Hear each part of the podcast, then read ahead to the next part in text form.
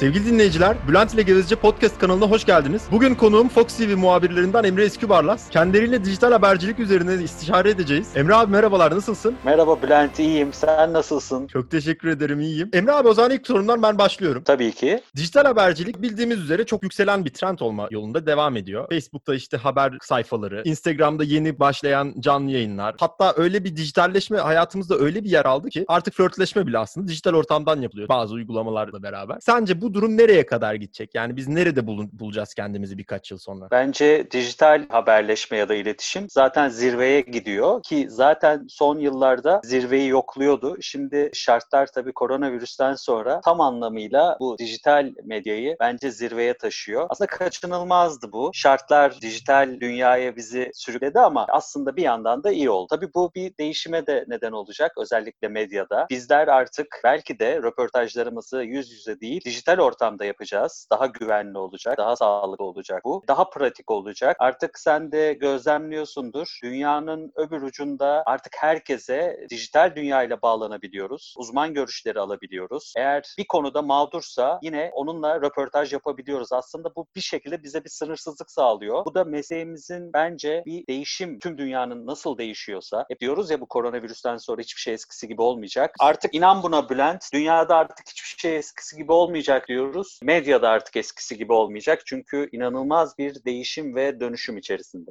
Peki herkesin söylediği gibi mesela gazetecilik mesleği yok olma şansına sahip mi? Çünkü bildiğimiz üzere mesela 100 yıl önce akıllı telefonlar ve alarmlar olmadan önce sokakta gezen insanlar evlerdeki insanları uyandırıyordu. Yani bir nevi alarm görevi yapıyordu. Bir gün böyle gazeteciliğin de 100 yıl önce bu mesleğin yok olduğu şekilde yok olmasını mümkünatı var mı? Ben buna katılmıyorum. Bizim mesleğimiz hiçbir zaman bitmeyecek. Çünkü insanın olduğu bir yerde bir insan bile kalsa haber almak isteyecektir. Dünyada haber alma isteği yok olmadıkça yani insan yok olmadıkça bence bizim mesleğimiz bitmeyecektir. Tabii bizim mesleğimiz bitmeyecek ama bizim mesleğimiz dönüşmek zorunda dünyadaki diğer olgular gibi. Çünkü siz bundan 20 yıl önceki sistemle gazetecilik ya da habercilik yapmaya çalışırsanız geride kalırsınız. İzlenmezsiniz, takip edilmezsiniz. Artık sosyal medyanın gücüne inanmak, etkisine inanmak zorundayız. Bu şekilde kendimizi de değiştirmek zorundayız. Yani artık düşünsenize artık Twitter, Facebook, Instagram delerin sürüklenmesine neden oluyorsa, kıvılcımı ateşliyorsa, e, politikaları değiştiriyorsa artık sosyal medyanın gücüne artık inanmak lazım ve bu şekilde bu dönüşüme ayak uydurmak lazım. Çünkü siz eski sistemlerle habercilik, gazetecilik yapmaya çalışırsanız geride kalırsınız. Yani aslında şu, temel ilkeler tabii ki vazgeçilmez ve terk edilemez gazetecilikte. Ama siz o ilkelerinizin, o sistemlerin içine dijital platformları entegre etmek zorundasınız. Artık şu anda hele koronavirüsten sonra oturduğumuz yerden hem, hem bilgiye hem eğlenceye bir tuşla ulaşabiliyoruz. Bu şekilde de gazetecilik elbette bitmeyecek ama bir dönüşüm yaşamak zorunda ki yaşıyoruz. Şu anda e, evimizden dünyada herkese ulaşma şansımız var. Ulaşabiliyoruz, görüş alabiliyoruz, röportaj yapabiliyoruz ve istersek bir film izleyebiliyoruz. İşte dijital plo- platformlardan istediğimiz her türlü görsele ulaşabiliyoruz. Zaten dikkat edersen sadece gazeteciler değil şu anda herkes, her meslekten insan şu anda canlı yayın yapıyor. Arkadaşlarıyla sohbet ediyor. Uzmanlara ulaşıp soru sorabiliyor. Yani bu değişim zaten kaçınılmazdı ama koronavirüs bence bu değişimi bir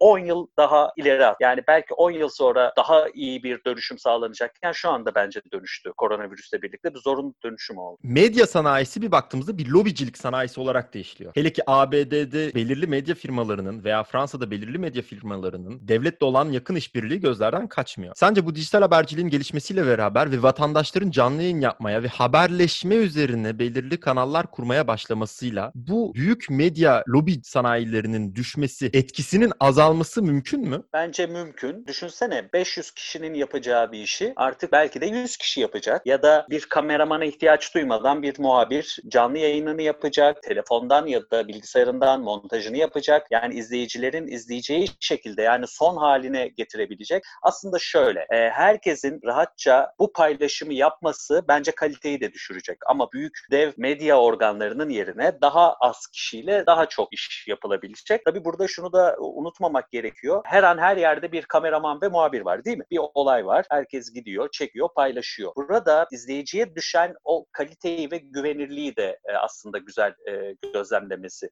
Yani her e, görüntünün peşinden gitmemesi, her bilginin e, teyit edilmemiş bilginin e, bence burada peşinden gitmemesi, doğruluğunu araştırması. Burada da aslında işini iyi yapan insanlar, iyi yapan kurumlar bence bir e, ön plana çıkacak. Zaten büyük medya kuruluşları da şu anda e, dijitale geçti ya da geçmeye başladı. Mesela biliyoruz ki artık e, e dijital platformlardan işte e, belki haber kanalları oluşacak e, eğlence kanalları oluşacak. Aslında bunlar işte küçük ab- aboneliklerle Netflix gibi e, belki artık biz e, o şekilde ulaşacağız ki ulaşıyoruz da. Yani burada şu var, evet daha çok bilgi paylaşımı olacak, daha çok bilgi kirliliği olacak ama e, burada da önemli olan e, doğru ile yanlışı ayırabilmek. Peki işte tam bu sırada da aslında fake news olayı geliyor benim aklıma. ABD Başkanı Donald Trump başta olmak üzere dünya ülkelerinde birçok başkan fake news'a karşı yani yalan habere karşı, asparagas habere karşı savaş veriyor. Bu dijital haberciliğin gelmesiyle ve amatör insanların bir haberleşme hobisini gerçekleştirmesiyle beraber fake news'lar daha da fazla artacak mı? Bunları nasıl kontrol edebiliriz bir dijital habercilikte? Bence şöyle yani bir kere kurumsal gitmekte fayda var. Yani büyük dev kuruluşların yayın platformlarını takip etmekte fayda var. Aslında iyi bir gözlemci, iyi bir izleyici, dinleyici, okur aslında bunun farkına varabilir. Çünkü paylaşılan o kişinin bir şekilde geçmişine bakabilir. Ne paylaşmış ve teyit etmek artık çok kolay Bülent. Yani mesela mesleğimizde işte çift teyit olayı vardır ya hani bir, bir kere teyit etmezsin. Aslında iki üç kere teyit edersin bilgiyi, görüntüyü ya da elindeki o veriyi. Burada da bence bence evet artacak. Yalan haber, asparagas haber artacaktır. Çünkü biliyorsun ki e, kötü niyetli insanlar da var. Yanlış yönlendirmek adına, yanlış algıyı yönetmek adına. Ama burada da bize düşen o, o bilgiyi okuyucu olarak net bir şekilde teyit etmek. Eğer teyit edemiyorsak e, o bilgiyi doğru kabul etmemek burada devreye giriyor. Ama biz gazetecilere ve habercilere düşen de dediğim gibi sosyal medyanın, dijitalin içinde olabilmek. Mesela ben kendi adıma 2-3 yıldır işte YouTube'da bir şeyler yapmaya yapmaya çalışıyorum. Sosyal medyayı daha aktif kullanmaya çalışıyorum. Bu şekilde kendimizi eğer bu gelişimin dışında tutarsak bence bu bizim için kötü olur. E, bir şekilde bizim de bu dijital dünyada olmamız gerekiyor. Ben muhabirim. Muhabir olarak ben dijitalde olmalıyım. Mesela YouTube'da bir şeyler yapmalıyım. Sadece yaptığım işin dışında haberimle alakalı ya da gittiğim bir olayla alakalı YouTube'da da bir şeyler yapma, yapmalıyım. Sosyal medyada bunu e,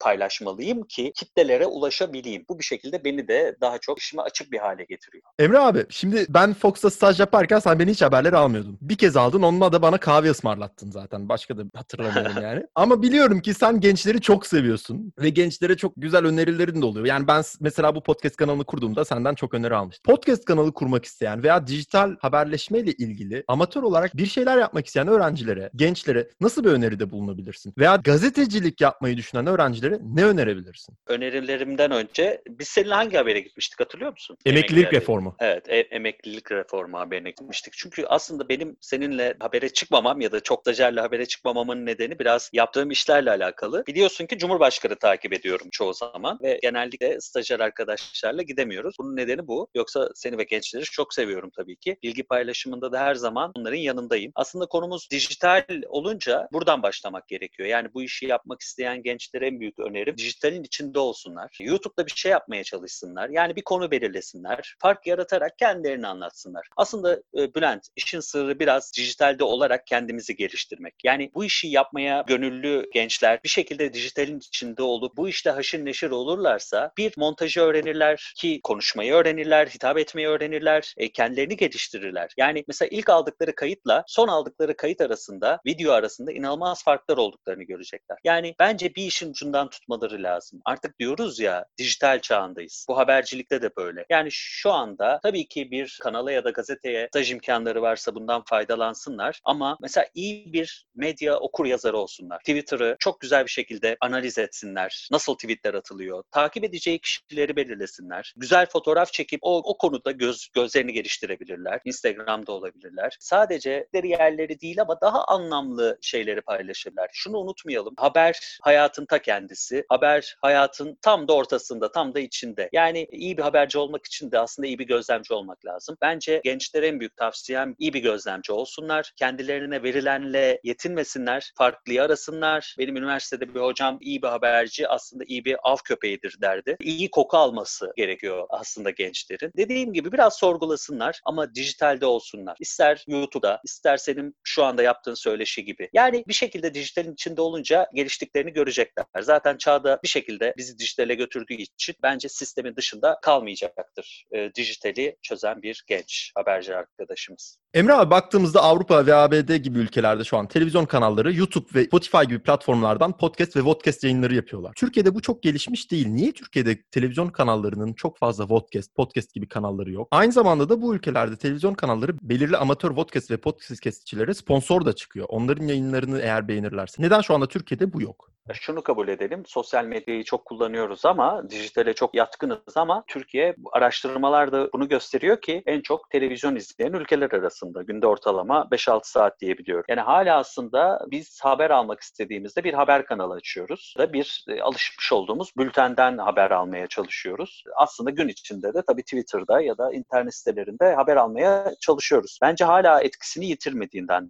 dolayı. Yani biz televizyon izleyen, televizyon izlemeyi seven bir toplumuz. Bir de şu var, okumayı çok sevmediğimiz için dinlemeyi bence e, hala bir görselle ilişkimiz var. Yani görüntülü örnek vereyim işte YouTube'da e, daha çok zaman geçiriyoruz ama çok değerli de olsa sadece bir ses kaydını dinleyip bir uzmanın görüşünü çok e, bence dinleyip ona rağbet göstermiyoruz. Bence asıl nedeni bu olabilir. Ama tabii bu şu anda böyle ama birkaç sene sonra tıpkı saydığın ülkelerde olduğu gibi daha cazip olabilir. Demin konuyla alakalı dedik ya artık bu dijitalin artmasından sonra işte herkesin bir kameraman muhabir olmasından sonra tabii bence bu istihdamı da etkileyecektir. Yani belki de işte 10 kişiyle yapacağı işi 2 kişiyle yapacaktır. Ya da çalıştıracağı kişi de çok kalifiye özellikler aramayacaktır. Nasıl olsa işte cihaz çekiyor, yayınlıyor ya da bir şekilde küçük bir programla onu halletmeye de çalışacaktır. E, bu da bizim mesleğimiz için olumsuz bir başlık olabilir.